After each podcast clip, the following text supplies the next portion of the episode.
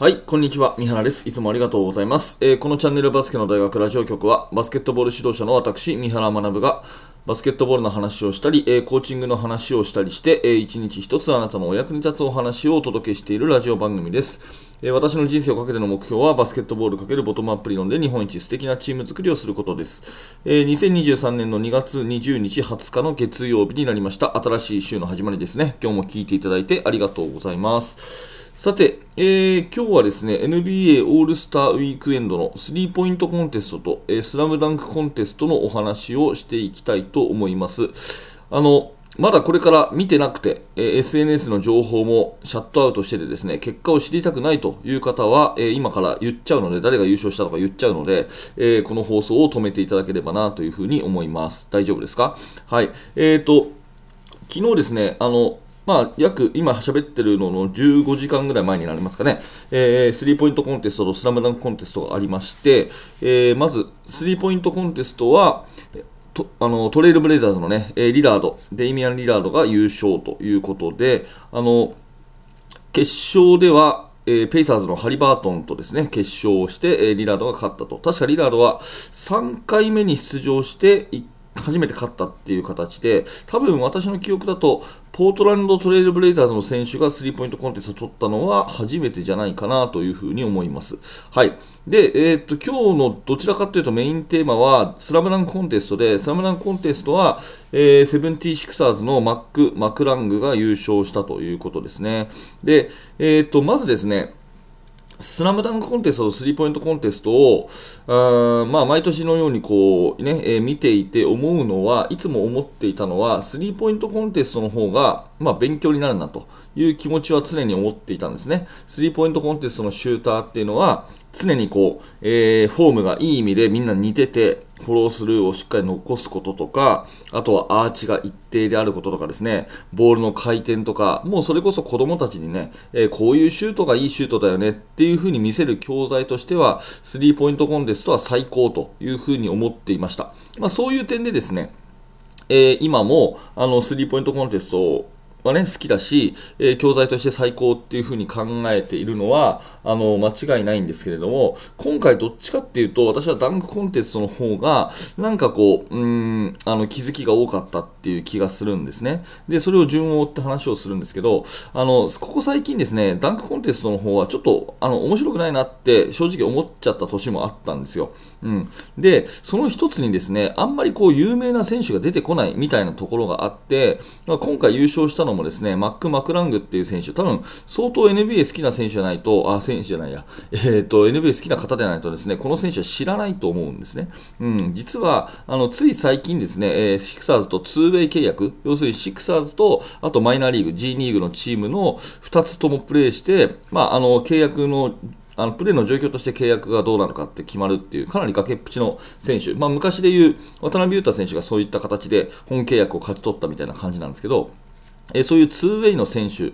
で、えーまあ、188センチのポイントガードが優勝したっていうところもまた驚きなんですが、まあ、こういうある意味マイナーな選手が出てくるのがあのダンクコンテストっていう印象がどうしてもあったんですね。一方で、えースリーポイントシュートの方はですね、まあ、今回優勝したのが、えーリラードっていうことで、まあ、リラードって言ったらもう NBA で、ね、ナンバーワンのガードの一人じゃないですか。っていうように、えーで今回もあの決勝の相手がハリバートンでしょ？っていうことを考えると、かなり一級品の選手が出てくるんですよね。でその辺のなんかこう、キャラ的なところも含めて、えスリーポイントコンテストの方がなんか面白いなっていうふうにずっと思っていたんですが、今回ね、そのマクラングのダンクをハイライトでこう見たときに、や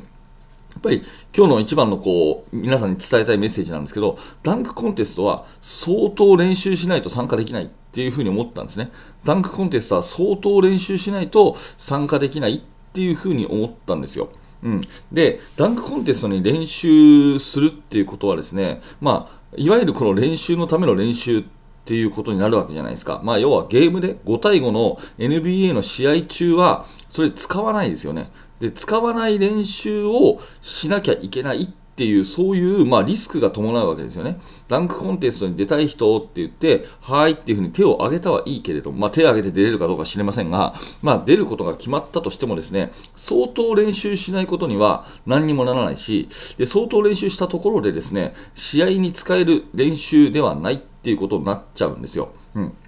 一方でスリーポイントコンテストの、えー、まあ、出場者も練習はするんでしょうけど、スリーポイントシュートの練習って、もう毎日のようにやってることだろうし、もうスリーポイントコンテストのために打ち込むことって、そのまんま NBA のゲームにそのまま使えるじゃないですか。スリーポイントシュートってね、あくまでスリーポイントシュートだから、別にそのコンテスト用のシュートではなくて、えー、まあ、多少ね、えー、普段打たない角度から打つとかそういうのはあるかもしれないけど、だけどスリーポイントシュートの練習っていうのはそのまま試合に生きると。ただ、NBA のこのダンクコンテストに関しては、試合では全然使えない、えー、そういう技術が必要とされると。まあ、この辺が多分一級品の選手が出なくなる、え、要因だったんじゃないかなって改めて今回思ったんですね。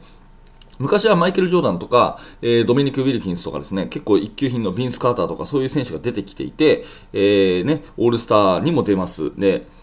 あのオリンピックのドリームチームにも出てますっていうような花形の選手がダンクコンテスト出てたんですけど最近はそんな感じじゃなくなってきたのがなんでかなと思ったんですけどよく考えたら相当練習しないとこれは出れないと、うん、で怪我のリスクってことも考えてすごいジャンプをするわけですよね。で体もひねるし、えー、まあ、ある意味体にかなり無茶な体勢でダンクを決める練習をするわけですから、まあ、怪我のリスクとかもかなりあるという中でそれでも出たいと。で、その中であっと驚かせるようなダンクをしてやろうっていうね、そういう、まあ、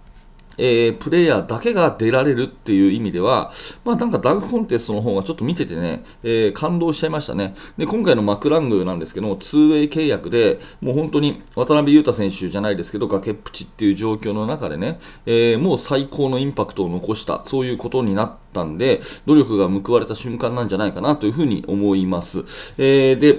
実際ダンコテス、まあ、見てない方はね、ぜひ見ていただきたい。あのー、最後に決めたですね、540 40度、うん、360度回転じゃなくて、1回転じゃなくて、1回転半、えー、ターンしてですね、えー、バックダンクを叩き込んだやつはですね、すごい、え、おっていうようなダンクなので、でもあれ相当練習しなきゃいけないですよね、多分ね。うん。で、えっ、と、ブログ記事をいくつか読んだんですけれども、バスケットカウントってところに書いてある、記事にはですね、この、え、540度回転は練習では一度も成功したことがないそうです。うん、練習では一度も成功したことがないんだけれども、このダンクコンテスト本番の雰囲気が自分を押し上げてくれるはずだと考えて、実際に大技を一発で成功させるというようなこともあるということなんですよね。で、えー、マクラングの最後、えー、コメントを紹介して終わりにしたいと思うんですけど、優勝してね、えーま、マクラングは感謝しかないよと、え、正直何が何だか把握できてない、ネットでは大盛り上がりなんだろうなというふうに笑ったということで、まあ、とにかくこの辺が 2way の選手がうーんもう一夜にして NBA の、なんていうかな、一番こう有名な瞬間を取ったっていうね、こういうギャップを正直に表してるんじゃないかなと思います。で、みんなに感謝してると。ダンクを手伝ってくれた2人の友人のおかげでもあるし、えー、他にも多くの助けがあったからうまくいったんだということで、この手伝ってくれた2人の友人っていうのは、えーと、2人がこう肩車みたいにした上を越えて、えー、ダンクしたっていうのがあるんですけど、まあ、これもねその場に出てくれたっていうだけの手伝いじゃなくて練習の段階から相当いろいろやってくれてるんだろうなと推測ができますよね、えー、でなんかこう心の支え的なところもやっぱり友人、うん、っていうことがあったんじゃないかなというふうに思います。でここまでの NBA で僕は評価を得られてなかったと。別に誰かが間違ってたと言いたいわけじゃないけど、えー、自分が正しいんだとということを証明できたことに満足感があると。うん、ただし僕の目標はダンクコンテストじゃなく、NBA でインパクトを残すことなんだ。で、それができるまでは毎日自分を磨き続けていくつもりだよっていうコメントを残していて、このコメントが特に素敵じゃないですか。ね。えー、なので、あの、まあ、まとめとしてはですね、スリーポイントコンテストは技術的な部分で、やっぱりシュートフォームとか、えー、アーチのね、あのー安定性とかそういったことを見せるのに最高の、えー、教材としてぜひ子供たちに見せてあげればいいんじゃないかなというふうに思う一方でダンクコンテストはねただすごいっていうことをだけでなくて、ちょっとこの裏側のね、えー、練習によって、あのー、こういったことっていうのはできるようになってるんだよっていうような話とか、あとはその、今回のね、えー、マクラングのその状況、188センチの身長であのジャンプすごいよねっていうだけじゃなくて、やっぱり 2way 契約であって、本当に崖っぷちで、えー、努力できるところは全て努力すると、それからあの掴めるチャンスは何でも掴むというような、そういう貪欲なものが、えー、結果に現れているっていう、その辺のところでですね、えー、子供たちへの教材ということで、素晴らしいコンテストだったんじゃないかなというふうに思います。はい。ということで、えー、今日はこんなお話をさせていただきましたけども、ダンクコンテスト影の努力の大切さということでね、えー、あなたの何らか参考になれば嬉しく思います。はい、ありがとうございました。えー、このチャンネルではいつもこういった感じで、だいたい10分ぐらいの放送を毎日毎朝しております。もしよかったらチャンネル登録をして、また明日の放送でお会いしましょう。えー、それからですね、下の説明欄からメルマガの登録よろしくお願いします。メルマガ登録していただきますと、えー、最初の1通目で特典の動画をプレゼント、えその後も私からお得な情報をお届けしますので、えー、ぜひメルマガの登録よろしくお願いします。はい、最後までありがとうございました。三原学でした。それではまた。